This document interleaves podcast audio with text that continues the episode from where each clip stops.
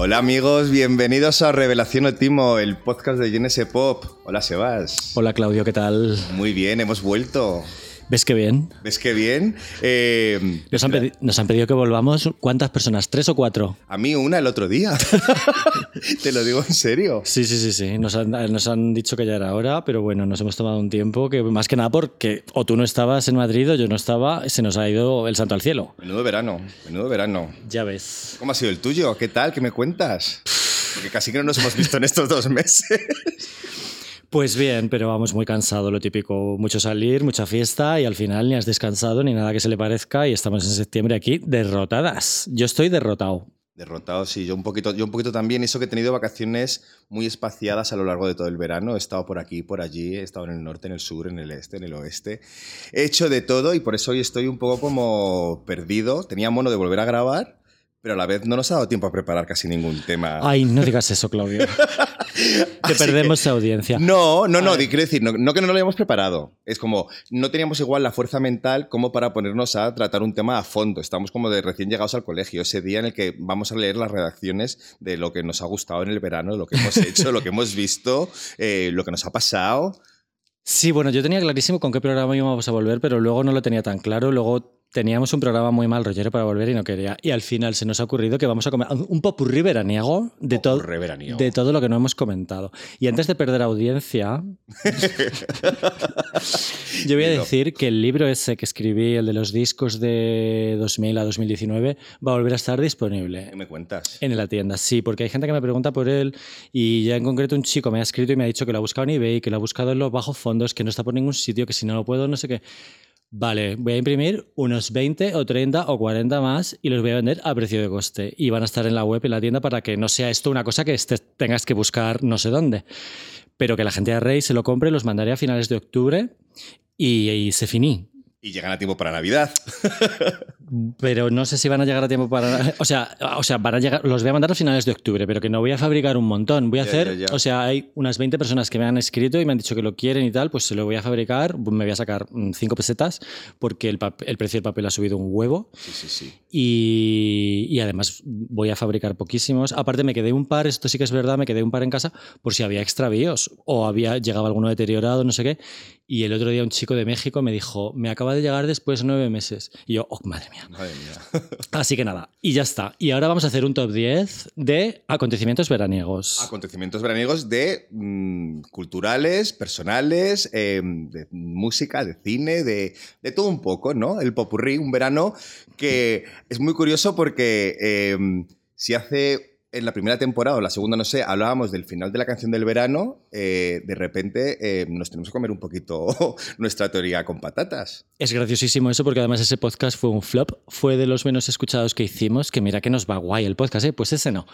Y yo, y yo la conclusión que extraje de ahí es, eh, es verdad que ha muerto la canción del verano porque a la gente no le... Pues toma ya. O sea, Primer tema, no ha muerto.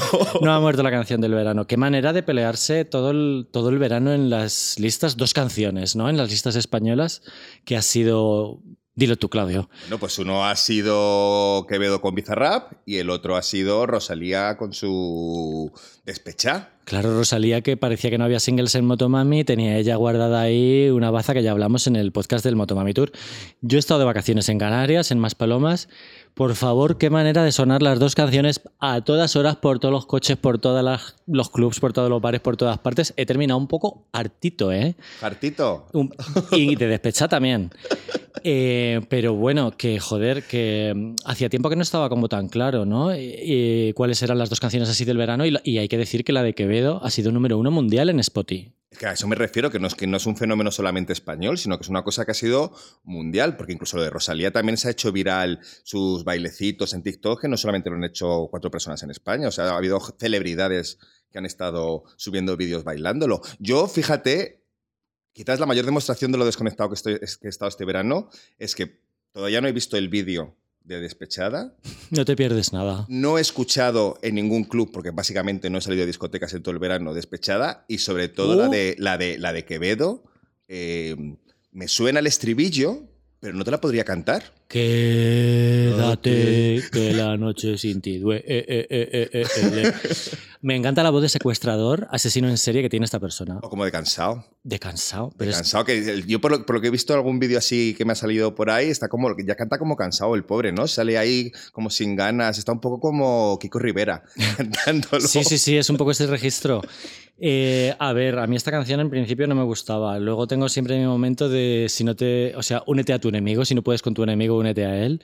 Y la verdad es que el estribillo me gusta y los efectos de eh, eh, me gustan. Y bueno, la canción tiene su pegada. Hay que hablar del fenómeno de Bizarrap. esa es completamente overwhelming, ¿cómo se dice esto? Espérate, que vengo tan bilingüe. Sobre, sobrecogedor. No, es que me supera. O pues sea, me supera. O sea, tiene unas visitas alucinantes en YouTube, todo lo que saca se viraliza. Tiene evidentemente canciones mejores y peores. Está la de Nati Peluso, está la de Villano Antivillano. Es la que más me gusta, la de Villano Antillano, fíjate. A mí me encanta la de Petaceta. Pero creo que esto deberíamos hablarlo en un futuro podcast más extenso, porque yo creo que el tema da, da, para ello. O sea, que seáis conscientes de que, estamos, de que sabemos que esto, esto existe, que Bizarrap existe, que incluso tiene, tiene eh, una lona gigante anunciando no sé qué zapatillas en la Gran Vía. O sea, está ahí. A ver, y en ese pop repasa la lista eh, de singles pop más populares de España todas las semanas. Sabemos que existe Bizarrap hace muchos meses, Claudio. ¿Cuál, es, cuál, es, cuál es tu favorita, por cierto, de entre Bizarrap o Despecha? Entre Quevedo y Despecha. A ver, a ver, a ver. Hija, por meter un poquito de. despecha. Despecha. Pero Despecha no me parece la mejor canción de Rosalía de este año. O sea, veo, la veo como un poco la canción comercial que hacía falta y tal. Pero yo soy de Saoko, de Bizcochito, antes que de Despecha. Y del plus que yo todavía no lo he escuchado. Hay una canción que se llama La Kylie. Bueno, yo creo que Rosalía se ha prestado a esto de hacer un Motomami Deluxe eh, con otra portada por el rollo de los streamings. Bad Bunny estaba teniendo muchos más streamings que ella. Eh, le viene bien que Despecha esté dentro del disco para que compute, no le pueden decir que no pega porque la palabra Motomami sale dentro de la canción, que leo por ahí cada cosa que flipo. Evidentemente forma parte de este conjunto y no es que presente un disco nuevo de Rosalía ni nada así, es muy claro. Y bueno, yo soy de Despecha, pero bueno, en realidad la que ha ganado es la otra, es la de Quevedo. Yo se lo decía el otro día a mi novio Víctor, que es profesor de literatura, en plan de buena suerte explicándole ahora a los alumnos que Quevedo es otro, porque van a tener... Ay, por favor, no puede ser.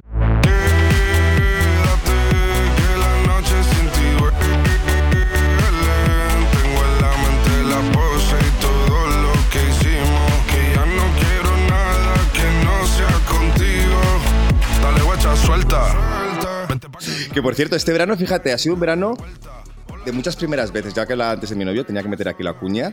Em, por ejemplo, he estado dos meses sin verle, he sobrevivido. Qué bonito pensar que tienes 40 años, casi 42, y que las cosas te siguen sorprendiendo y que la vida te sigue sorprendiendo. Miras a Gato, nuestro técnico, con una carita. Estoy flipando, no sé qué quieres decir. ¿Vas a hacer una declaración? ¿Vas a hacer una petición o algo?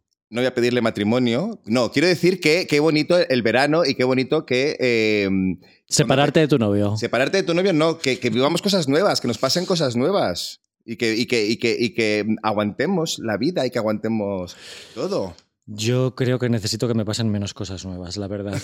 bueno, mira. Y quedarme un poquito en mi casa. Quedarte en casa. Bueno, la que, se va, la que se va a quedar en su casa no lo sé, pero en, un sitio fijo durante mucho tiempo es otra personita de la que queremos hablar un poquito, que es la reina Isabel II. que si hablábamos de canciones de verano muertas, toma, una reina muerta. Top 9 de los acontecimientos pop del verano. Decimos adiós a Isabel II. Madre mía, Claudio, ¿qué opinas? He hecho un artículo sobre esto es sobre... A ver, cuando se murió la reina Isabel II, yo no pensé en hacer ningún artículo, pero al día siguiente me levanté y dije, joder, es que qué de canciones, qué de referencias, qué de letras han ido sobre ella. Después la serie que, joder, yo veo poquísimas series, pero es que The Crown es de mis súper favoritas de... Mira que soy yo poco monárquico, ¿no? Pero me flipó esa serie y, entre las películas, las canciones, eh, lo de los Juegos Olímpicos de Londres, lo gracioso que fue aquello. Sí, sí, sí, sí, sí. A mí, a mí, fíjate, yo también soy cero monárquico. De hecho, me ha dado mucha rabia porque parece que como ahora que se ha muerto y todas las loas que han salido, al, reclamarla como un icono pop, porque realmente lo es, estamos como quizás blanqueando un poco la figura de lo que representa la monarquía, lo que representa esta señora, el colonialismo, etcétera, etcétera. Pero es indudable que es una figura em, de las más importantes del siglo, del siglo XX y parte del XXI. A mí me da mucha envidia porque lo que tú decías de las canciones que se han hecho sobre ella, obras de teatro, em, películas, series, lo intento comparar con nuestra monarquía, por ejemplo, y qué pena, porque es que no hay casi referencias a la monarquía en, el mundo de la... Hay como mucho la canción esa de los Borbones son unos ladrones que hicieron todos estos raperos en el, en el 2018 y que yo recuerde quizás cuando hablan las vistes de Leticia en Tengo un problema de que estaba en Palacio tan aburrida, pero es que no hay nada como God Set the Queen o como The Queen is Dead o no sé, o. Al final es una cuestión de probabilidad. Si reinas 70 años, tendrás canciones en los 70, en los 80, en los 90, en los 00.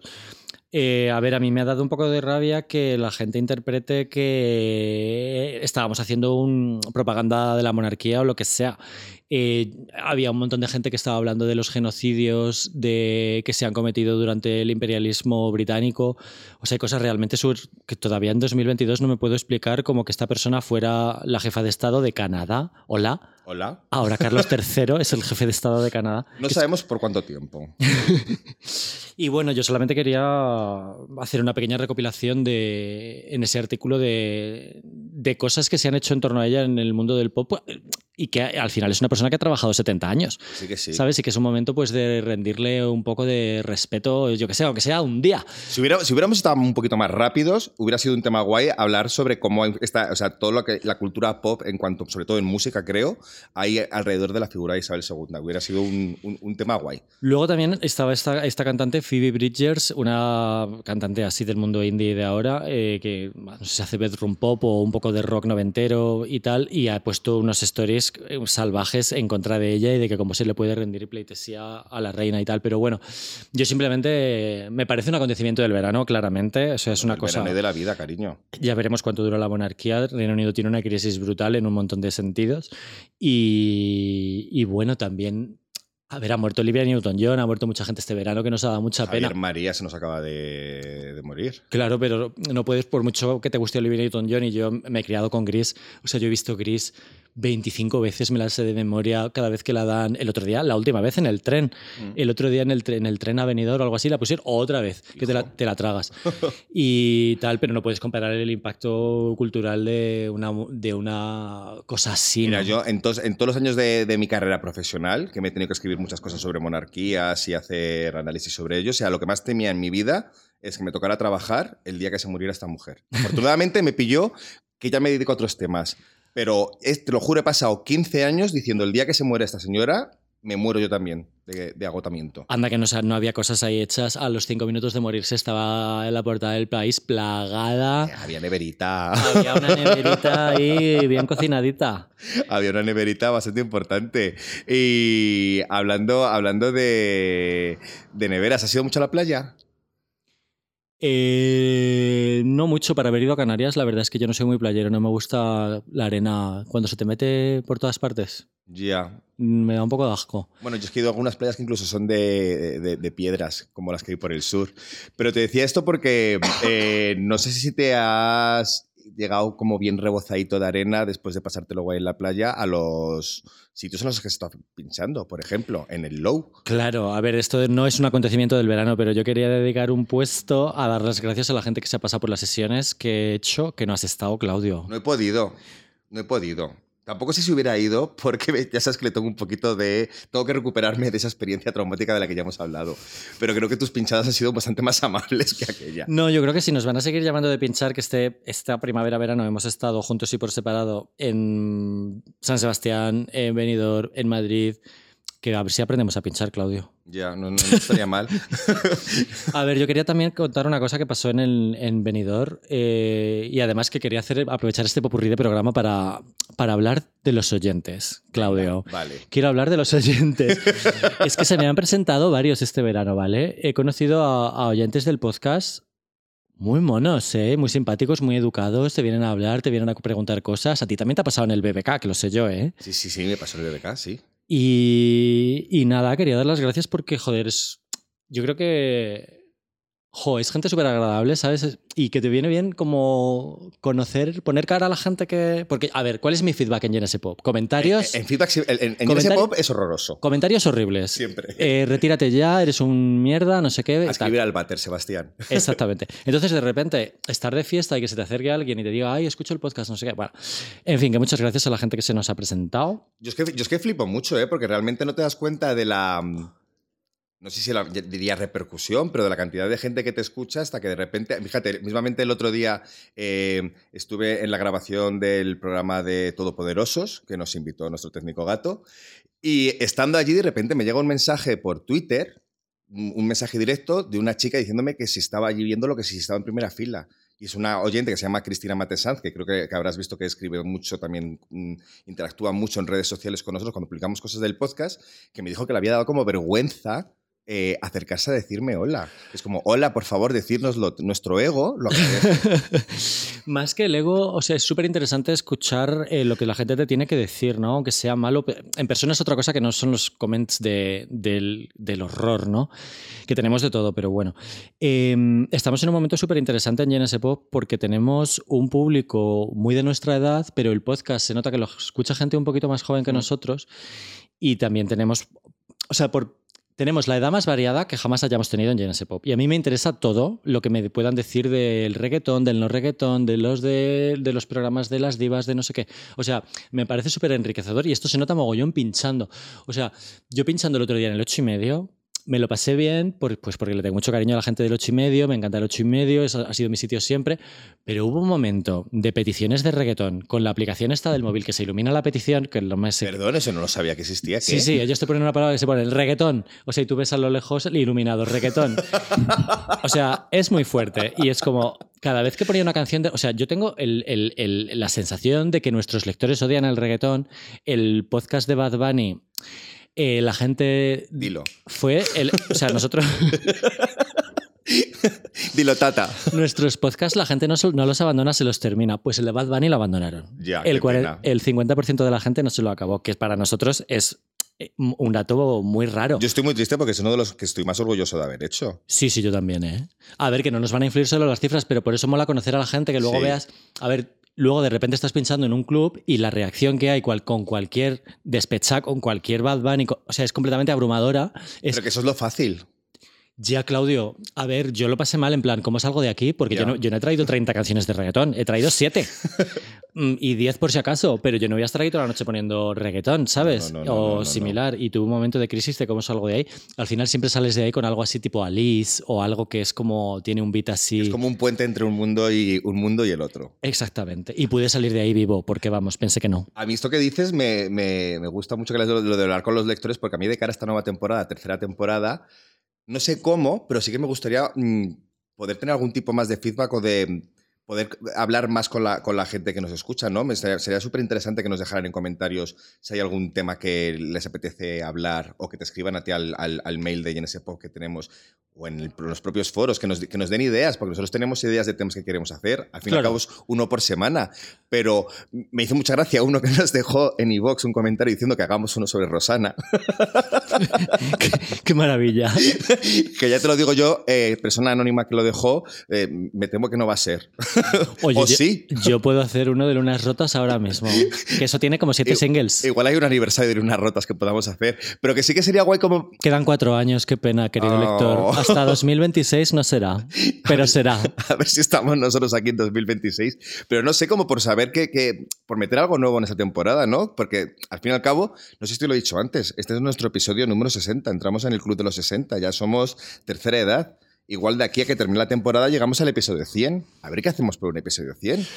Pues yo tengo un montón de ideas ya para podcast y tal. Unas van a funcionar mejor que otras, pero, pero bueno, yo invito a la gente que más que nos escriban a GNS Pop, porque eso es un coladero de mensajes, que nos escriban a, los Instagrams, a nuestros Instagrams privados, Es verdad. que tenemos muy poquitos followers y, es, y yo me tiendo a leer todo lo que me llegan ahí. Más bien, porque lo de GNS Pop es inabarcable, o sea, no sabes la de gente que escribe ahí. Vale, vale, vale. Pues ahí, o que nos lo digan a la cara, que no mordemos. Eso, eso, que no mordemos. Lo único que puede ser es que nos vean un poco borrachos. Quizás tanto como me estaba yo cuando se me acercaba la gente en el BBK, que es otro de esos puntos que teníamos aquí para marcar, ¿no? Los festivales. El mío ha comenzado con el BBK. Bueno, mi verano comenzó con el BBK, que era la primera vez que iba y me flipó.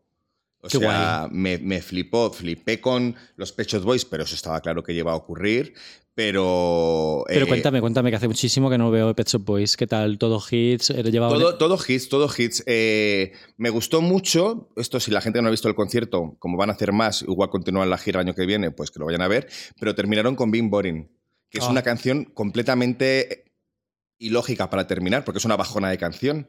Y después de ese festival que fue todo hits, todo hits, quedaron muchos en el tintero, porque la putada es que cuando ves un concierto de estos en festival, no ves el concierto normal, sino que te quitan como tres o cuatro canciones y nos quedamos sin ver, yo qué sé, sea Vida E o alguna más así que era bastante movidita. Pero mm, después de ese subidón de, concierto, que terminaran con, Human eh, con, con Bean Boring, sabiendo que hacía, no sé, décadas que no la cantaban, con una, una puesta en escena y una sensación de que ellos mismos se estaban despidiendo de los de, de- de nosotros, ¿sabes? Es como, igual ya no voy a volver a ver los Pet Shop Boys, espero que, que no sea eso a- la realidad, pero que era como que se estaban despidiendo. Entonces fue muy bonito. Muy A ver, es- esa canción, aunque sea un medio tiempo, está considerada la mejor por sus fans. Yo tengo clara la elección. Es verdad que a lo mejor a un público generalista festivalero no vas a llegar con esa canción, pero los fans que estén en primera fila, pues va a ser un momento que se lleven para siempre. Dejó muy buen sabor de boca. Dejó muy buen sabor de boca. No lo hizo, por ejemplo, ese sabor de boca no lo dejó Mía, que fue una bajona. Eh, lo hizo muy mal, muy mal, muy mal, muy mal. Vi un trocito de ella en el Primavera Sound este año y me hago cargo. Lleva el mismo show de bases de hace muchos años, con un chiquillo allí bailando y es muy... Lo hizo, lo hizo, lo hizo bastante mal. Me gustó mucho Stromae, que no lo había, que no lo había visto. Qué guay. Me gustó mucho Zahara, que la putada es que le pusieron el show a las 8 de la tarde, entonces ese, ese concepto que lleva como de luces y demás eh, se quedaba perdido, ¿sabes? Quedaba como un poco vacío en el escenario grande, eh, lo que llevaba con, con el show este de puta, que se quedará ahí en nada. Me flipó el Basoa, que no lo conocía. no sé si lo conoces lo que es el Basoa, pues es la, la zona de DJs, o sea, donde acabas el festival, como un bosque, donde ¿no? cierras. Es como un bosque con una, con una mm, bola de espejos en medio donde la gente es muy feliz. De manera natural o artificial, la gente es muy feliz. Todos somos muy felices y es la mejor manera de terminar ese, ese, ese festival. Me gustó Balvin también, pero ya me quedé con las ganas de que hubiera sido Bad Bunny en lugar de Balvin, porque ya lo comentamos que tuvo cosillas como un poquito machistas. Pero vamos, que en general, un festival que yo pensaba que no iba a ir, porque siempre digo todos los veranos que no voy a volver a ningún festival, y este año he ido a dos, eh, me flipó. Voy a repetir. Qué guay, todo el mundo habla maravillas del BBK. Yo es que al final no puedo ir por una cuestión logística. O sea, ese fin de semana cubrimos a la vez Mad Cool, creo que es a la vez que Cruilla. Mm. Y yo lo que hago es quedarme en casa coordinando todo, editando fotos. Es que es un currazo esto, ¿eh? Ya. Y no fui a Mad Cool siquiera. Eh, en todo el verano, o sea, después de aquel de ir al Paraíso Festival, que por cierto, allí en el Paraíso Festival también hay un pequeño bosquecito y me encontré allí a la directora del BBK Live. Ah, bueno, pues que, es creo que son como todos los mismos organizadores, ¿no? Algo así. No, no, no, no, no, en ¿No? este caso no. Y, y me la encontré allí, estaba de público y le digo, esto, me imagino el Basoa como esto. Y me dice, sí, pero el Basoa mola más, ¿eh? Y nada, me hizo mucha gracia lo que El me vaso es un concepto, te lo juro. es un concepto que tienes que a ver si el año que viene estás como más liberado o estás. Not gonna happen. no has ido a mucho festival este verano, tú. No estaremos aquí. No, no, no, es que yo una de las cosas que prometí en la pandemia es que iba a volver poquito a los festivales. La verdad, al Primavera Sound escogí ir solamente un día. Y bueno, sí que he estado en el low, aparte de que pinché, que por cierto, quiero dar las gracias a Belaco, porque si no llega a ser por Belaco no hubiera llegado nunca a mi pinchada. No, Yo no sé si te he contado esta historia. Pues no. Pues no venía al taxi. Yo tenía que coger un taxi, el taxi no venía. Y, faltaban cada vez menos minutos para que mi. Que para vez, cada vez menos minutos para que yo tuviera que empezar a, a poner unos discos allí en el low. Y nada, el taxi no venía, el taxi no venía, no venía. Y de repente vino un taxi y veo que entran tres personas en ese taxi. Bueno, llegué, dije, por favor, no, necesito coger este taxi, no sé qué y tal. Dice, venga, súbete con nosotros y lo compartimos. Y estoy sentado dentro del taxi y digo, ¿quién es esta gente? Si esta gente me suena. Digo, oye, ¿quiénes sois? Me dice, somos de un grupo que se llama Belaco y yo. Pero joder, si os he entrevistado.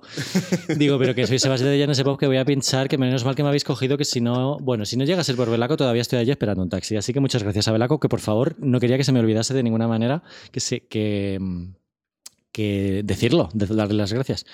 Y nada, el logo es así, todo el rato muchos grupos españoles, mucho, muy buen rollo, eh, mucha felicidad, muy poco estrés por perderte a no sé quién.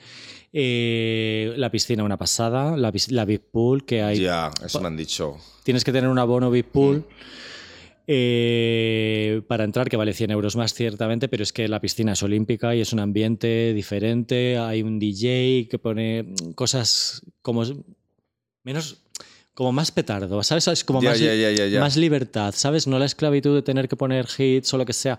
Es muy, muy guay. Y me lo pasé muy guay. Estuvieron Fangoria muy bien. Primal Scream, Primal Scream estuvieron muy mal. Estuvieron muy desganados, total, decepción total.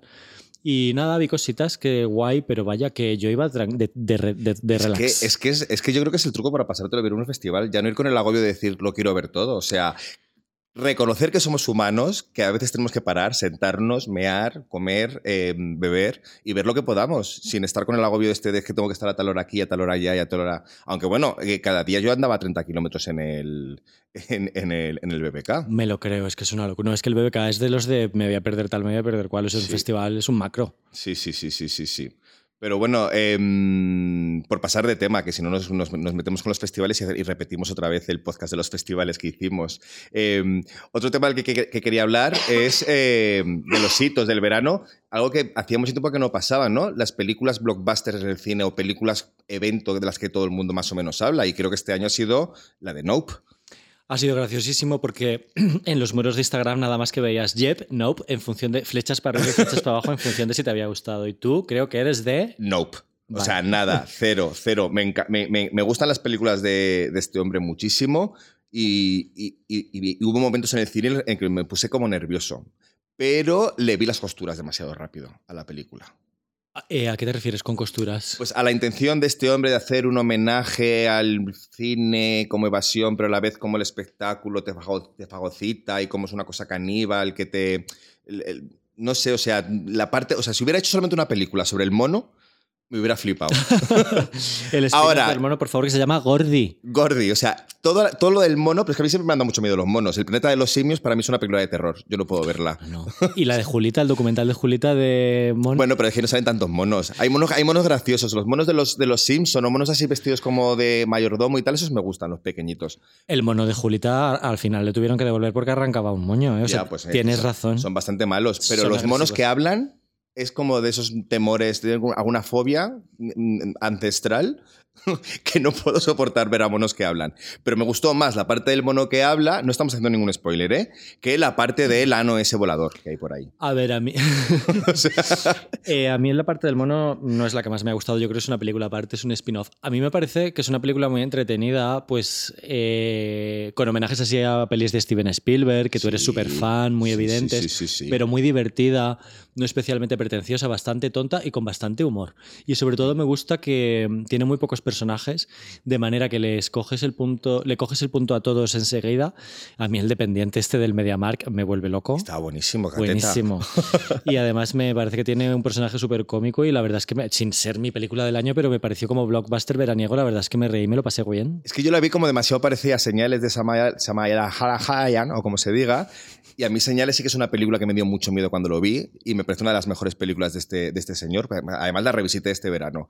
Y en esta... eh, es que no pasé miedo, es que igual el problema es que voy al cine queriendo pasar miedo y ya no paso miedo en el cine. A ver, con ese título yo no, yo creo que tiene, o sea, la escena en la que el protagonista dice nope, eh, yo creo- es muy graciosa. Yo creo que no es una película de miedo como la otra que hizo este director que era Déjame, Déjame entrar o déjame, Déjame- salir. no, la suya es Déjame entrar, creo.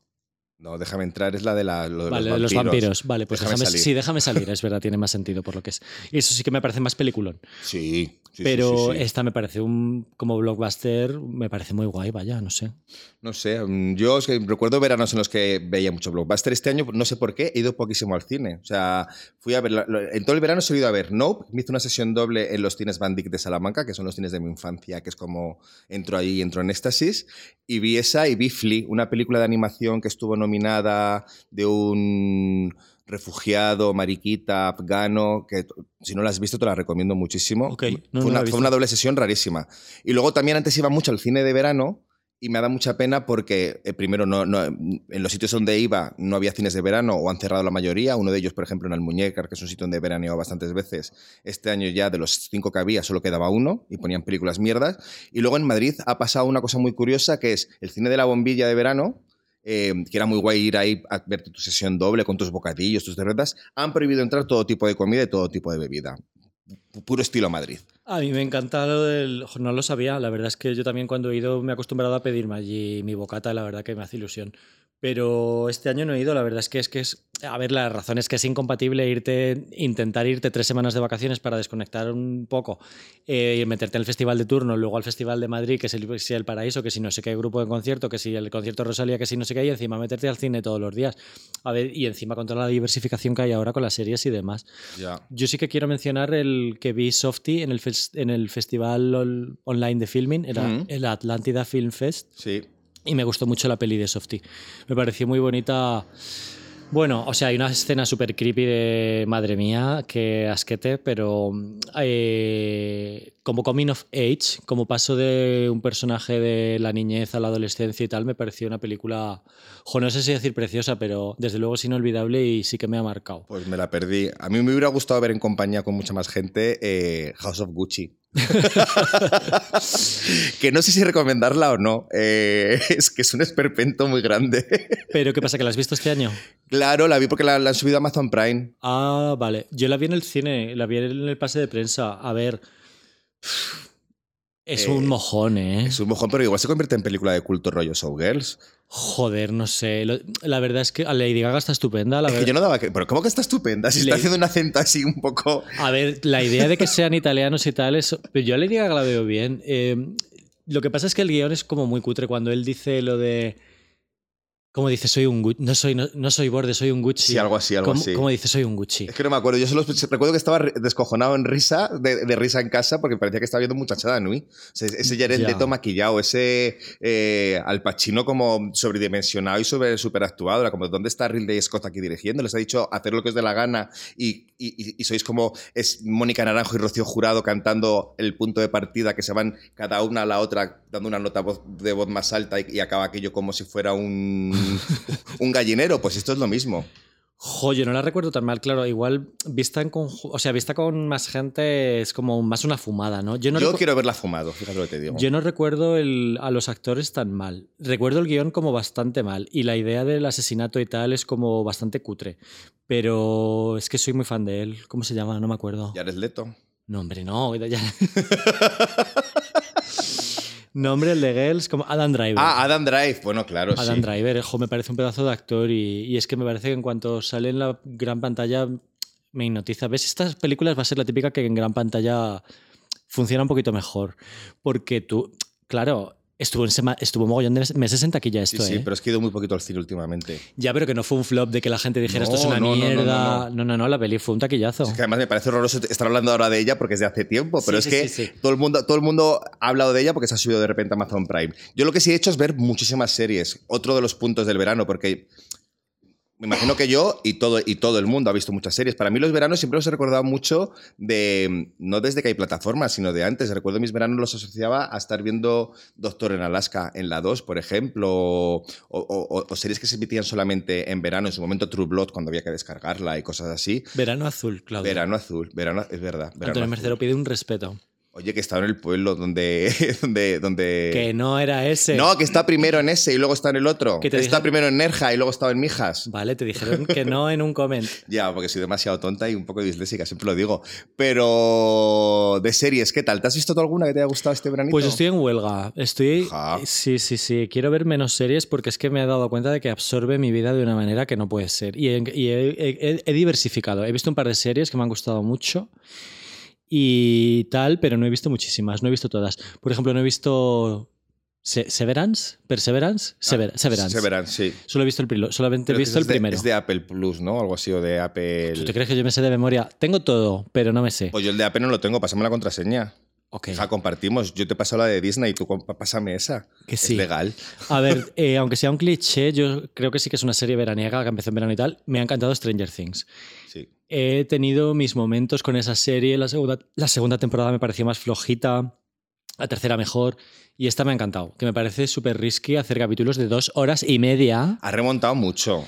Me parece que han encarrilado súper bien el final de las series, queda solamente una temporada y a toda esa gente que abandonasteis Stranger Things después del primer año y del segundo, invito a que vuelvan porque la verdad es que merece la pena, solamente por la escena de Kate Bush. Eso os va a decir, para que entendáis por qué todo el mundo está ahora con el Running Up the Hill de Kate Bush, a Stranger Things a, a descubrirlo. Que de hecho sigues teniendo mogollón de escuchas esa canción, o sea, no ha sido un hype de un día ni nada, o sea, es una cosa realmente milagrosa. Kate Bush da- daría para otro podcast, a mí me daría miedo meterme en ese universo. Sí, cuando venga Jordi. Ah, vale. Cuando Pues venga Jordi. se lo dejamos ahí, se lo dejamos ahí como de recadito. Claro que da para podcast, de hecho, dicen que ella es la verdadera inventora del micrófono de Adema. Uh, Que nos lo cuente Jaime Cristóbal cuando y venga. no, y no matrona. Bueno, sí, a mí me- lo he visto Stranger Things, ¿eh? porque yo te digo, he visto muchas. Me ha gustado mucho el homenaje que hacen a Pesadilla en Elm Street y todo ese rollo de ese terror entero. Sí, sí, sí. Además sale Robert England, el que, Sale Robert Englund, sí. Sí, que haciendo un cameo que casi no se le reconoce, pero es él, es él. Es Y él. es que es muy pesadilla en el Street. La verdad es que es muy emocionante. Está muy bien hecho todo, la verdad es que es una gozada.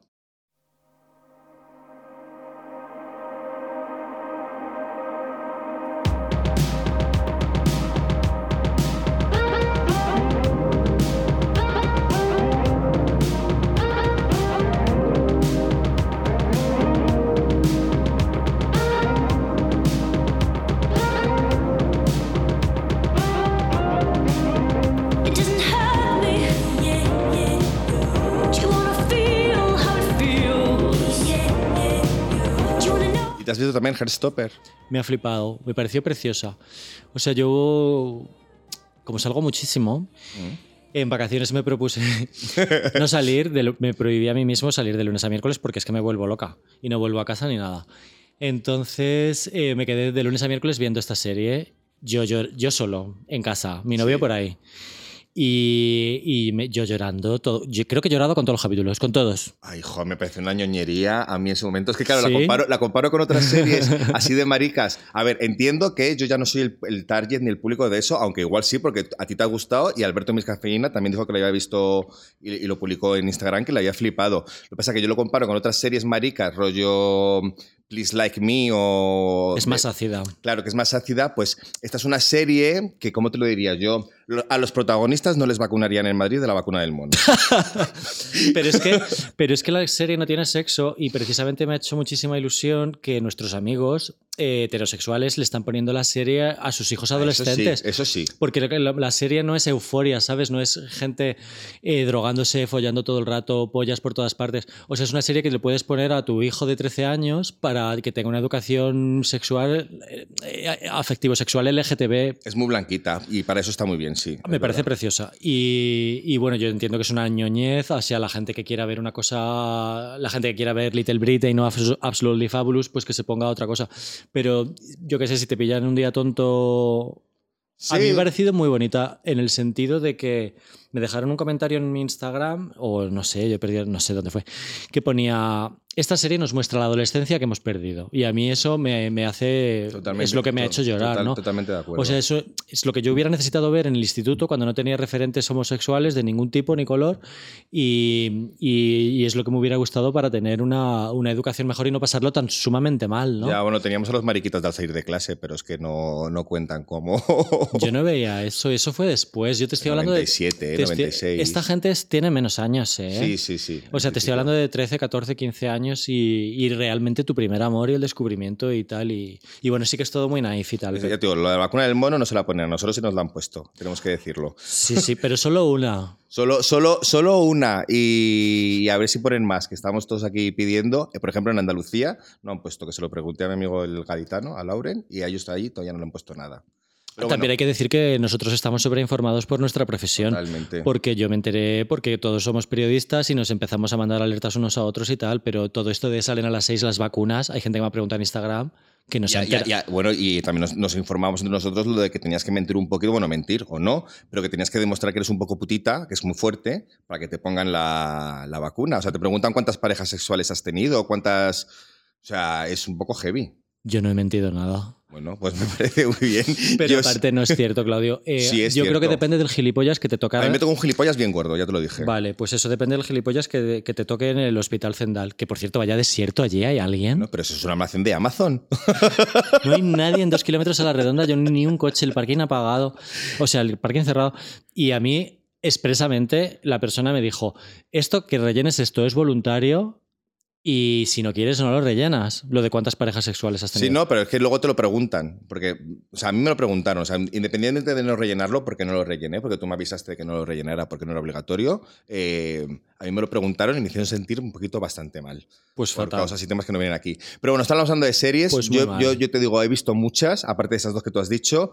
Me ha encantado The Rehearsal, los ensayos en HBO, que la acabáis de publicar además hace nada como serie recomendada en GNS Pop, eh, con No una crítica ¿De- de, de? Yorick. Pues tío, es una locura. Es un tío, la serie comienza con un tío que propone a gente que tiene un trauma en la vida o una conversación pendiente, les recrea el escenario donde va a tener esa conversación, literal, y ensaya con un actor que como si fuera, que se parece mucho a la persona con la que tiene que hablar, a ensayar todas las, las conversaciones posibles y todas las derivadas que pueda haber de esa conversación Oh. para que se enfrenten a ello. Ese es el primer capítulo. Y dices, bueno, igual va a ser así toda la serie. O sea, de lo que pasa de ahí a lo que deriva es una locura, que es, es que no, no- no- no sabes si estás viendo algo que es real, que es mentira, que te, obliga a hacerte preguntas filosóficas que te, llegan a, sitios de tu cabeza que ni siquiera te habías planteado. Porque yo lo discutía mucho con Lolo, por cada vez que veíamos un capítulo, es en plan, ¿qué hemos visto? ¿Qué está, qué está contando? Es una de esas series que habrá gente que la puede dejar nada más empezar a verla, porque le parece un infierno. Y es una de esas series que también eh, molan cuando tenga el, el último capítulo. O sea, todo coge como, como sentido. Ah, sí, merece la pena entonces. Merece la pena, son seis capítulos. Verla, verla tú también y me Qué guay. cuentas porque a mí me ha estallado la cabeza. Es la cosa más original que he visto en televisión en la vida, en HBO, los ensayos. Qué guay. En HBO también he visto una que también es muy difícil de ver, son ocho capítulos, que se llama Irma Vip, que es todo lo contrario. O sea, es muy loca, pero es una serie como muy francesa. Habla de una. Habla como de una actriz americana que contratan de super éxito para hacer una serie francesa basada en una película muda que es real, que yo no sabía que existía, de los años 20 o los años 10 y lo que ocurre en ese rodaje. Y es una está basada a la vez en una película que también se hizo sobre eso. O sea, es tan lenta, es tan loca, es tan difícil, pero tiene un final que se llama el cine y además lo que es contar eh, algo audiovisual eh, te deja hipnotizado. La protagonista es la novia de, mm, de este señor tan guapo, que ahora me sale el nombre, que tiene un pollón enorme que salió en, en Shane, ¿te acuerdas? Sí, Fassbender. Vale, pues su novia, Alicia Vikander, su mujer. Bueno, pues ella, es que, es que a veces tengo que, para llegar a una cosa tengo que ir, oye, piano, piano, desentrañando la, la- la madeja. Pues ella, está muy guay, también te la recomiendo muchísimo. O sea, que es un poco lenta, pero que merece la pena llegar al final porque es muy... Es, Está, que es mu- como está- metacine, de estas, de estas películas que hablan del cine, pero con el metacine. Entonces, o entras en el humor que tiene y entras en la locura que es, o, Ok. por ejemplo, nuestro amigo Rafa Batalla no ha podido terminar de verla. Claro. Y a Lolo, porque es muy parisina la serie, ocurre en París. Lolo tampoco la he podido terminar de ver. Yo no sé si es que tengo los gustos trastornados. Pero bueno, que me ha gustado, que me ha gustado mucho. He repasado el ala de la Casa Blanca, las chicas de oro, en fin, que me lo he visto todo. Yo me ha gustado las- muchas cosas. He visto Las Chicas de Oro este verano otra vez porque hace unos años solamente llegué a la temporada 4 y la verdad es que vaya pedazo de serie. Qué risa, ¿eh? Mm. ¿Qué te parece Euforia? Que yo la he visto este verano. ¿Eres pro o anti? Ah, super pro. Súper pro. Super pro. Pero soy el único que odia a Zendaya en el mundo. La Zendaya, el hospital. Eh, eh, ¿Cómo la ha no. llamado? Zendaya, sí, que Ok. se hace Ah, vale, vale, Era una broma malísima que acaba de hacerte. Me gustó mucho más la segunda temporada que la primera. Ok. Porque la primera es lo que tú decías, que parecía que es como una bana- banalización del mundo de las drogas y de los maquillajes euforia que hemos visto en todos los festivales, de toda la gente con todas las piedritas por ahí. Pero la segunda temporada es demoledora también. Tiene capítulos muy, muy grotescos. De, de- esto es la representación ya del colocón total. Y, y bueno, lo de la obra de teatro me parece una fumada Importante. ¿eh? importante. Pero muy guay. Fíjate, es que ahora que hablamos de esto, yo creo que de igual también deberíamos empezar a meter en los podcasts, a lo mejor alguna vez, hablar de alguna serie en concreto que hayamos visto los dos. Sí, a ver, Euforia es una serie que se prestaría a esto, porque claramente es solamente por el uso de la música y Mm. el target al que se dirige y, y demás. Es que es el train spotting de ahora. Bueno, o las chicas de oro mismo también daría para uno. Las o chicas sea, de oro. Yo quiero hacer un top de los mejores capítulos, pero es que hay tantos. Bueno, pues yo lo digo como idea. La televisión nos da muchas. Hay, hay series que se están emitiendo ahora, como The Good Fight, que están emitiendo en la última temporada. O ya si nos metemos con el rollo de los anillos del poder y de la casa de los dragones, de todo eso, daría para mucho. Pero bueno, que pasamos de las series porque si no estamos aquí haciendo un podcast dentro de un podcast que no terminamos nunca. Eh, ¿Qué otro tema teníamos por aquí para hablar? Yo quiero sí, que íbamos a hablar de libros. Porque Ah, vale, venga, sí. Precisamente yo quería diversificar mi ocio y no solamente vivir atrapado en una serie de tipo de estas de las chicas de oro y tal. Y bueno, yo siempre me llevo a, a las vacaciones, me intento llevar un libro ligero, así como un thriller tipo Perdida, ¿vale? Vale. Y, y bueno, como la recomendación que hacemos en Genesis Pop ha ido decayendo un poco desde aquella cosa de la chica del tren, este año sí que he, recomendado un he encontrado un thriller que me ha encantado mogollón. ¿Cuál? El de la señora ¿Marshall? Marshall, exactamente. Que es un libro de una autora que en realidad es española, que se llama Virginia Feito, pero el libro lo ha escrito en inglés, porque ella vive en Reino Unido y Oh. bueno, o sea, en Estados Unidos, perdón, en Nueva York. Y, y bueno, Elizabeth Moss creo que ha sido que se ha leído el libro, le ha encantado y dice que quiere hacer ella de señora Marshall. La del cuento de la criada. Oye, pues yo me encantaría poder decirte algo, pero es que yo todos los veranos me voy con un libro en la mochila y vuelvo con ese libro sin haberlo abierto. ¿De La verdad? playa. Sí, es que, soy así, es que soy así. Como me paso todo el año leyendo, y no precisamente ficción, sino leyendo en el trabajo y demás, no tengo fuerzas de ponerme a leer. Me he leído uno que me ha gustado, que es el de La ciudad de los vivos. Ese es muy guay. Que es muy guay, pero claro, es el que está hablando todo el mundo. Tampoco tiene ningún. No voy a descubrir nada. Bueno, cuéntalo, hay gente que te aseguro que hay amigas mías que no se han leído ese libro. Pues bueno, yo creo- que ya hablamos de él en otro podcast. Me ha gustado mucho, sobre todo, o sea, por el, el asesinato que cuenta, que es eh, terrible, pero sobre todo me gusta por lo mal que habla de Roma. Que tiene una Sí, cosa- es un libro basado en una historia real, eh, pues de unos chicos que mataron ahí a otro chico. Y ahí tiene de homofobia, tiene de sex, sexy thriller, tiene de repugnante, tiene de tal. de Y su- periodismo. de periodismo y sobre todo tiene una descripción de Italia completamente grotesca que al final yo creo que es un poco amor por parte del, del autor. Claro, pero es que para, para- yo creo que Se llama Luca... Guadiani, no, Luca Guadiani no. Luca- Nicolás Nicolás La Gioia o algo así. Bueno, Me describió un chico que se llama Miguel por Instagram y me dijo, de tanto que odia Roma, yo creo que le tiene mucho amor y mucho aprecio. Y yo creo que puede ser verdad. sí, es que no hay nada, o sea, quiero decir, esto es como cuando hablas de tu familia, o sea, que- o, de, o de tus hermanos mismamente. Yo de mis hermanos puedo hablar pestes, pero tú no te metas con ellos. O sea, yo soy el único autorizado para hacer eso porque les quiero. Pues Claro. Esto es lo mismo. Bueno, hay una, hay una parte en el libro completamente brutal que dice que en Roma nunca habrá un atentado terrorista porque los relojes no funcionan, todos van con retraso, los trenes no salen, entonces será completamente imposible. A mí me ha, me ha- me ha encantado encontrar eh, a alguien que escriba con palabras lo que yo llevo sintiendo años por la ciudad de Roma y que todo el mundo me decía que estaba loco. O sea, es real. Esa Roma existe. Qué guay. Eh, bueno, yo que, o sea, no he hablado mucho del libro de la señora Marshall, pero sí que quería recomendar que es, eh, el- es un personaje que está más para allá que para acá y el libro juega mucho con si la señora Marshall está loca de verdad, no está loca de verdad, si su marido le está ocultando algo. Es como una especie, especie de thriller, está muy influido por Hitchcock, de hecho ella ha hecho como una playlist, ha puesto música de películas de terror clásica y tal. Y, y, eh, si eres un poco paranoico con los bichos, odias que se te cuelen en el supermercado, se te dan los siete males, te vuelves loco ahí en un momento, es que la señora Marshall te va a volver loco. Uy, pues me llama la atención, ¿eh? Sí, sí, sí. O sea, la primera escena del libro es que se le cuelan en la pastelería y ella, o sea, se vuelve loca. O sea, y, y a partir de ahí te engancha porque es que yo odio cuando se me cuelan en la puta pastelería de, con, de manera desjarada total, es que me hierve la sangre.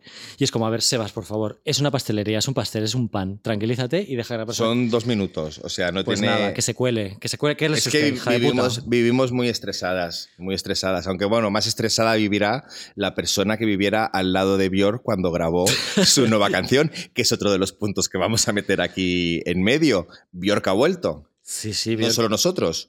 Bjork ha vuelto, menos mal, porque. Jo, hacía mucho que no sacaba, ¿no? Además, el último disco que sacó yo ya me he olvidado de él, no me acuerdo. Pasábamos todos de ella un poquito, ya era como pensábamos que se le había ido la olla y creo que esta eh, ya veremos el disco completo, pero esta canción por lo menos ruido ha generado. La gente ha hablado de ellos, han hecho memes. Tus, Sí. tus stories escuchándolo. en Instagram, que yo te lo juro que pensé que era una obra. Bueno, de hecho te lo, te lo dije, digo, ¿estás escuchando unas obras o hay obras en tu casa? Me lo ha dicho mucha gente. Hay gente que me ha puesto. o sea, bueno, yo- para que la gente no siga mi Instagram, a ver, eh, me hice unos stories ahí escuchándolo y la verdad es que parecían obras y hay gente que me ha dicho: ¡Sebas, abre la puerta!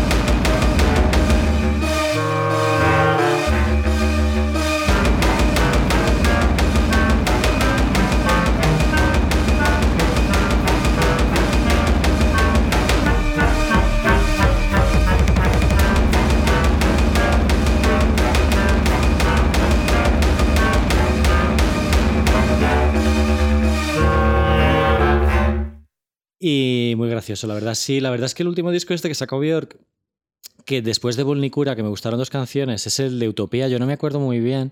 Y ahora este disco, el de Fosora, yo creo que sin volver a ser pop, por lo menos viene presentado con una canción de la que se puede debatir y la gente puede escuchar y, y hablar o algo, o hacer bromas o algo. Incluso hasta tararear algunos, algunos, algunos, algunos catch. No me lo pidas. A ver. No, no me lo pidas. Porque yo creo que este es otro de los temas que vamos a tener que dedicar un podcast. No sé, ya lo, ya lo decidiremos si solamente al disco o nos tocará hacer una de esas, mm, para desgracia de nuestro propio técnico, que es el que tiene que editarlo y meter canciones, una de esas mm, repasos a toda la carrera de Björk, porque es una de las artistas más importantes que ha habido. Yo creo que haremos, si el, podca- si el disco está bien y tiene cosas de las que debatir, porque ella siempre está muy en las matemáticas, en las ciencias, ah, en la naturaleza.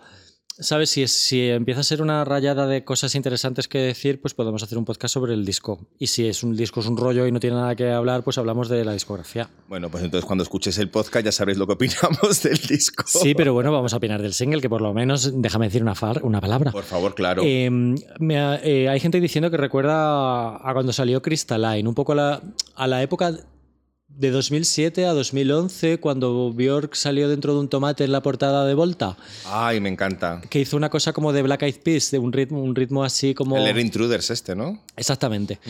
Eh, le ha recordado como aquella época un poco más rítmica y tal, y, y Crystalline que tenía una explosión de, de beats también al final, y esta canción recupera esa, ese, esa parte de Björk, ¿no? Como la de voy a sacaros aquí unos metales, unos instrumentos de música culta y tal, pero al final voy a sacar toda la artillería y, y qué, lo, qué loca está, ¿eh? Está muy loca, tío. Está, Para bien. Está, está muy loca el vídeo. El vídeo.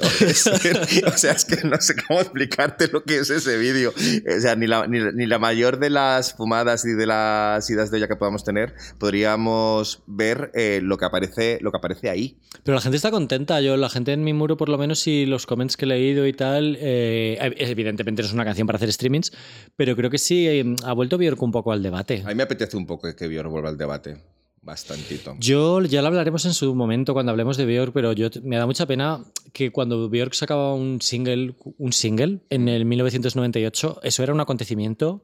O sea, no veas cómo, cómo rulaba, cómo nos lo pasábamos la gente que estábamos en primero de carrera y, y- y- eso se ha perdido un montón, ¿sabes? Porque ella es cada vez más rara y cada vez más rara y, tal. Y a mí es con este disco me ha, ha removido un poco eso. Ya, tiene todo el derecho a ser la rara que quiera. A mí me ha gustado, ¿eh? Ya te digo, no sé, no sé cómo va a ser el disco.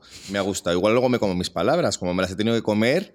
eh, no sé si quieres contar algo más de, de lo de Björk o podemos pasar al siguiente punto, que para mí es muy importante, porque vamos a hablar de un festival que era la primera edición que se hacía, no sé si va a estar bien, pero sobre todo es un festival en el que me he dado cuenta, al loro, que me gusta Oasis y que me gusta Liam Gallagher. Ya, sobre todo me, me parece muy fuerte después de que hemos hecho un podcast del Britpop con Viva Suecia y me parece muy fuerte porque pusiste unos stories de Liam Gallagher desafinando como una hiena. Ya, perdona, es que me parece que se puede ser más estúpido que yo. Sí, hombre, a ver, eh, de repente cuando vas a un concierto... no, vale, no. Venga, no. No, sí, sí. De repente vas a un concierto en un festival y te das cuenta de que hay un, hay un artista que te gusta mucho más de lo que te dabas cuenta. A mí me pasó con Brian Wilson, por ejemplo. O sea, yo siempre he tenido pues mi recopilatorio de Beach Boys, he tenido el Pet Sounds, no sé qué. Y de repente ir a un concierto de Brian Wilson y que te, y que te cante Surfing USA, Barbaran, un montonazo de canciones que te sabes desde siempre. Y esto supongo que es- lo que te ha pasado a ti. Claro, o sea, can- cantaba canciones de, de- Oasis, luego cantaría canciones también de las suyas de sus discos que hace, que hace en solitario. Pero claro, yo cuando decidí ir al Calamijas, porque lo quería hablar es del Festival Calamijas, eh, que ha estado súper bien y que era la primera edición y que ahora comentaré más cosillas, lo, lo- lo que menos me apetecía de ese cartel es ver a, a Liam Gallagher porque sabía primero que iba a ser el, el- el artista que iba a congregar a más gente, era por lo que estaba lleno de británicos medio borrachos y demás, o sea, era, era Liam Gallagher y no me apetecía una mierda. ¿Qué pasa? Que conseguí un pase VIP, como diría Bad Bunny en Titi. A un VIP, a un VIP. Un VIP, pues ese VIP pude subir a lo que es encima de la torre de sonido y verlo así como bien. Y claro, eh, lo disfruté muchísimo y descubrí que me encanta y descubrí los gilipollas que he sido durante 20 años riéndome de Oasis y diciendo que es que era una mierda, cuando en realidad igual es que no lo había escuchado tanto.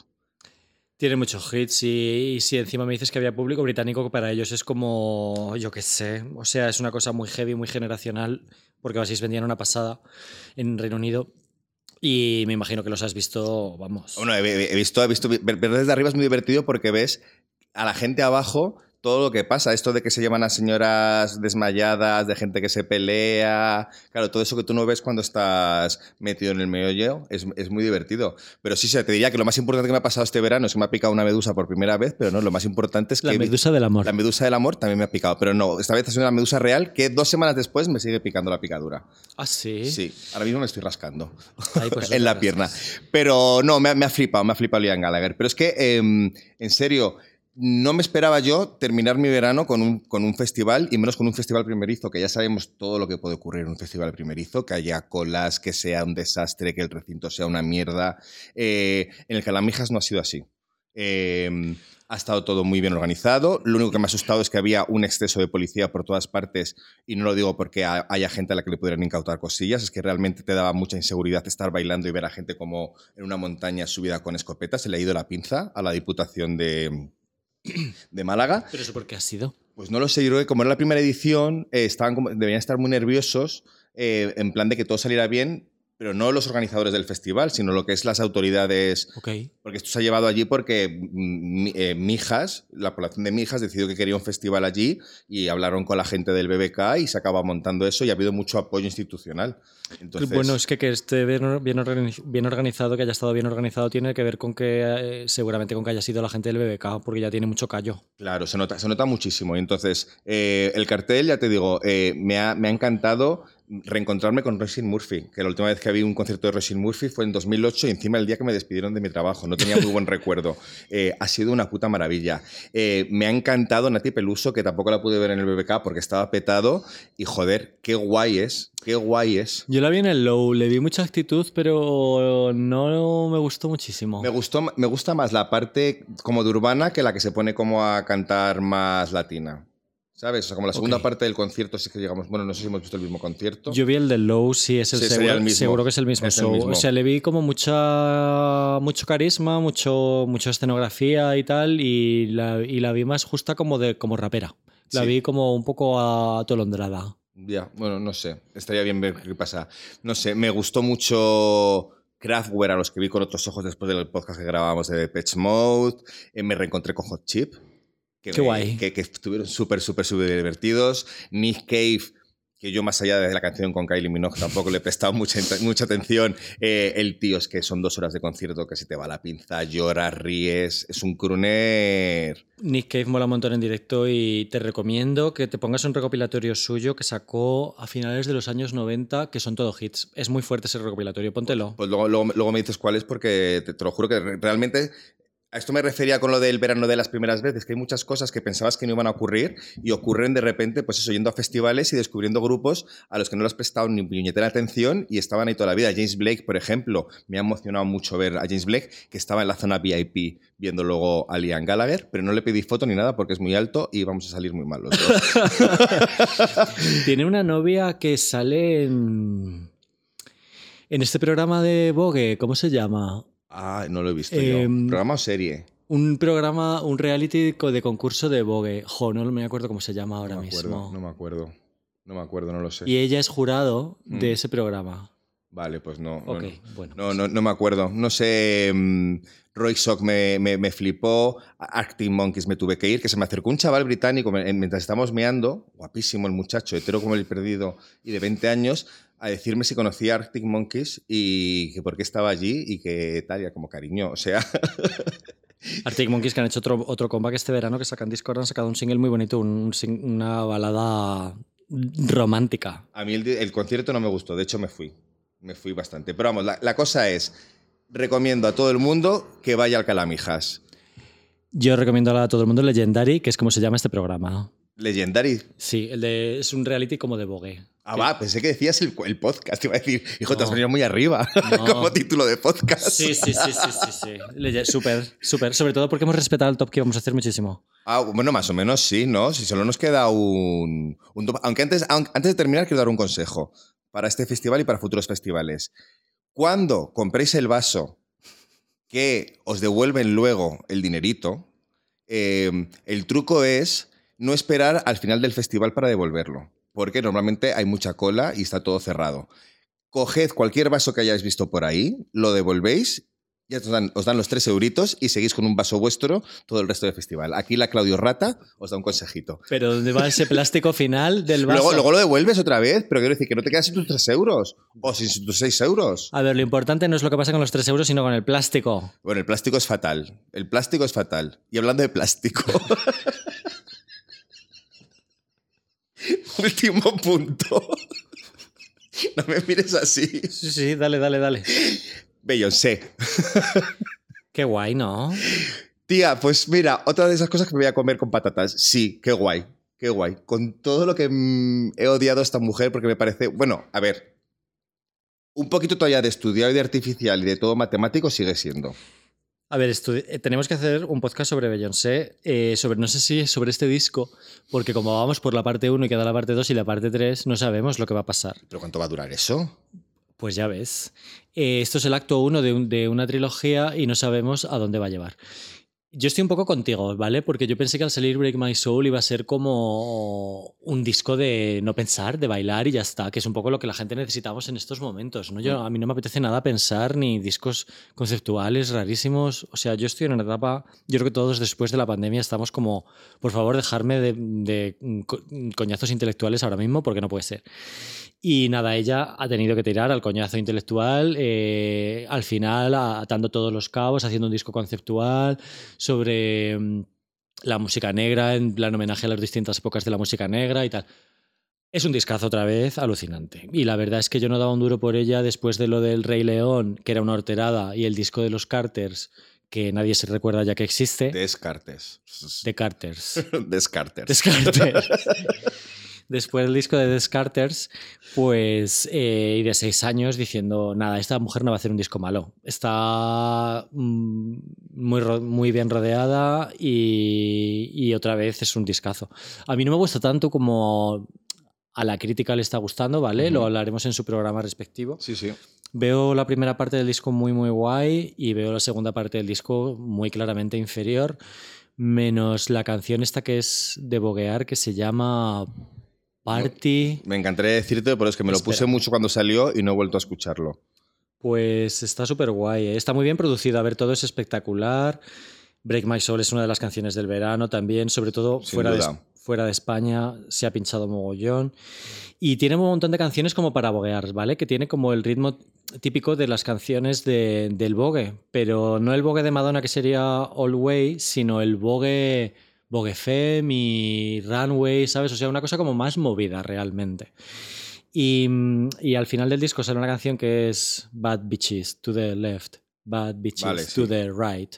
Y esa canción es brutal, pero por lo demás la segunda parte del disco a mí me parece un poco peor que la primera. Y es una pena que no está promocionando nada, no están saliendo, no hay vídeos, hola, Ya. no hay un solo vídeo, no se sabe lo que ha pasado. Y no hay promoción para Alien Superstar, que es un temazo, ni para Cafit, que es una canción muy de funky como el funky clásico de los 70 que no tienen más. Que una de las cosas que se dicen del disco es que no es lo suficientemente underground, experimental. Y esta canción que te digo se llama Pure Honey. Vale. Es, es una parte de, de las dos. Bueno, hablare- hablaremos, hablaremos de ella y de ¿Eh? todas largo y tendido, porque Sí. es que esto es un disco de estos de los que te metes a mirar referencias y a buscar nombres y a buscar tal, y es que te, te pierdes. Esta Grace Jones es la Grace Jones. Grace Jones. Está Grace Jones, o sea, no te digo más. Eh, esto está medido, medidísimo al milímetro otra vez y merece la pena que hablemos de, no de todas las canciones, Ya. pero del sample de Donna Summer, sí lo haremos. Pero lo- yo que, sí que quería cerrar como diciendo, eh, Beyoncé otra vez ha hecho el disco de verano internacional. O sea, en España estamos muy con el Motomami y con Bad Bunny. Mm. Bad Bunny también en Reino Unido, pero Bad Bunny, por ejemplo, en, en- en Reino Unido no cala, cala en Estados Unidos. Pero Beyoncé así a nivel en inglés, o sea, para lo que es la cultura anglosajona, ha hecho el disco del verano. O sea, es que nadie... ¿No se acuerda nadie de que ha sacado Kendrick Lamar ya? ¿Quién? Y- ¿Kendrick Lamar? Bueno, Harry Styles sigue sonando un montón. Pero a nivel mediático, Uy, se nos ha quedado el tintero hablar del momento Harry Styles por Venecia escupiendo a gente y todo eso, que es que, o sea, no das tiempo porque yo me tengo que ir al gimnasio nuevo que tengo. lo primero es lo primero. Lo primero es lo primero. Yo quiero mucho a mis oyentes, te quiero mucho a ti, pero he cambiado de gimnasio y voy a llegar tarde. Ok. Así que nada, que mm, em, hemos hablado de muchas cosas, menudo popurrí veraniego tenemos. No sé si quieres decirnos algún podcast que te gustaría hacer o queremos dejarlo todo a la sorpresa o que habrá en el futuro. Bueno, va a venir gente eh, al podcast, parece ser. Eh, sí, a ver, yo quiero hacer. Yo, mira, quiero hacer un podcast sobre la cultura de la cancelación, ¿vale? Vale. Pero hoy no lo quería hablar porque era como una bajona para hablarlo hoy de comeback y era como, qué horror, ¿no? Pero a ver, Madrid está en crisis porque Arcade Fire van a venir y la gente no sabe si ir o no ir. Pero eso lo vamos a hablar otro día. Lo hablaremos otro día. Yo. Cuando haya además una chica, que venga Mirella o que venga alguien a darnos Sí, su visión. sí, sí, porque, sí. O sea, yo tengo amigas que están diciendo, no sé si ir a Arcade Fire, porque joder, me compré la entrada, me ha encantado el disco. Este disco, este disco de Arcade Fire es tan súper guay.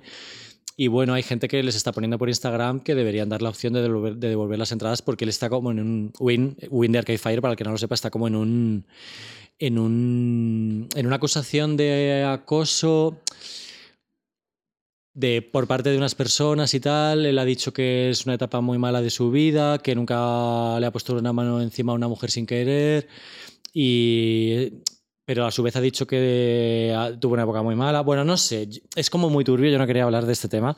No. Pero sí que lo quiero tratar en este. En este podcast, porque. En, en esta temporada, porque es interesante, ¿sabes? Sí, yo sé que es muy turbio y es un poco escabroso y tal, pero quiero ver qué, es- qué opináis, ¿sabes? Sí quiero ver qué opina la gente después de que nosotros opinemos y tal. No, no podemos estar de risas todo el rato, aunque no, es, es complicado, pero no podemos estar de risas todo el rato. Era muy bajonero para comenzar, te doy toda la razón. Claro, pero para Muy mí es bajonero. súper importante porque yo voy a ir al concierto y yo no sé cómo qué le va a parecer a nuestros lectores y, y yo qué sé. Pero ya no va Faced, ¿no? Tampoco. Lo ha Face dicho que no, va, pero el comunicado de Face Pues ya no voy.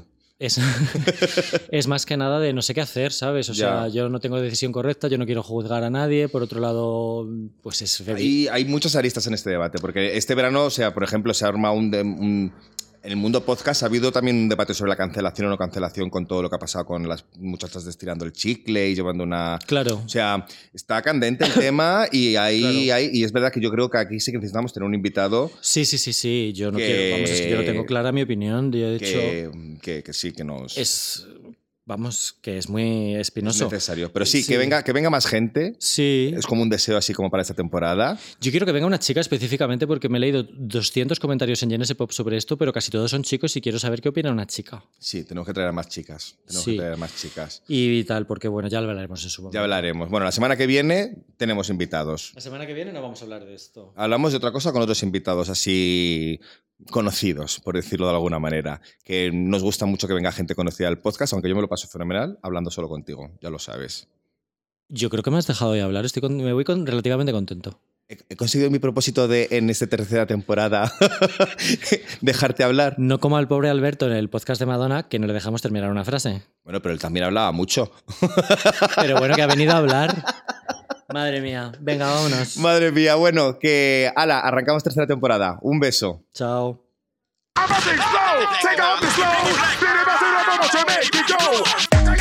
Take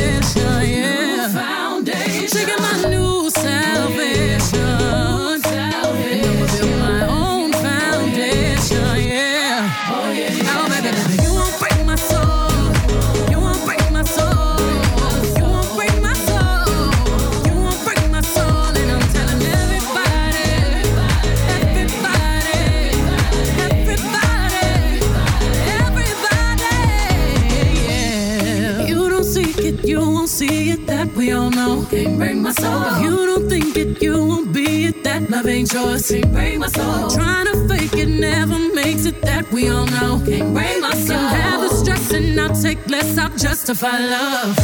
We go round in circles, round in circles, searching for love.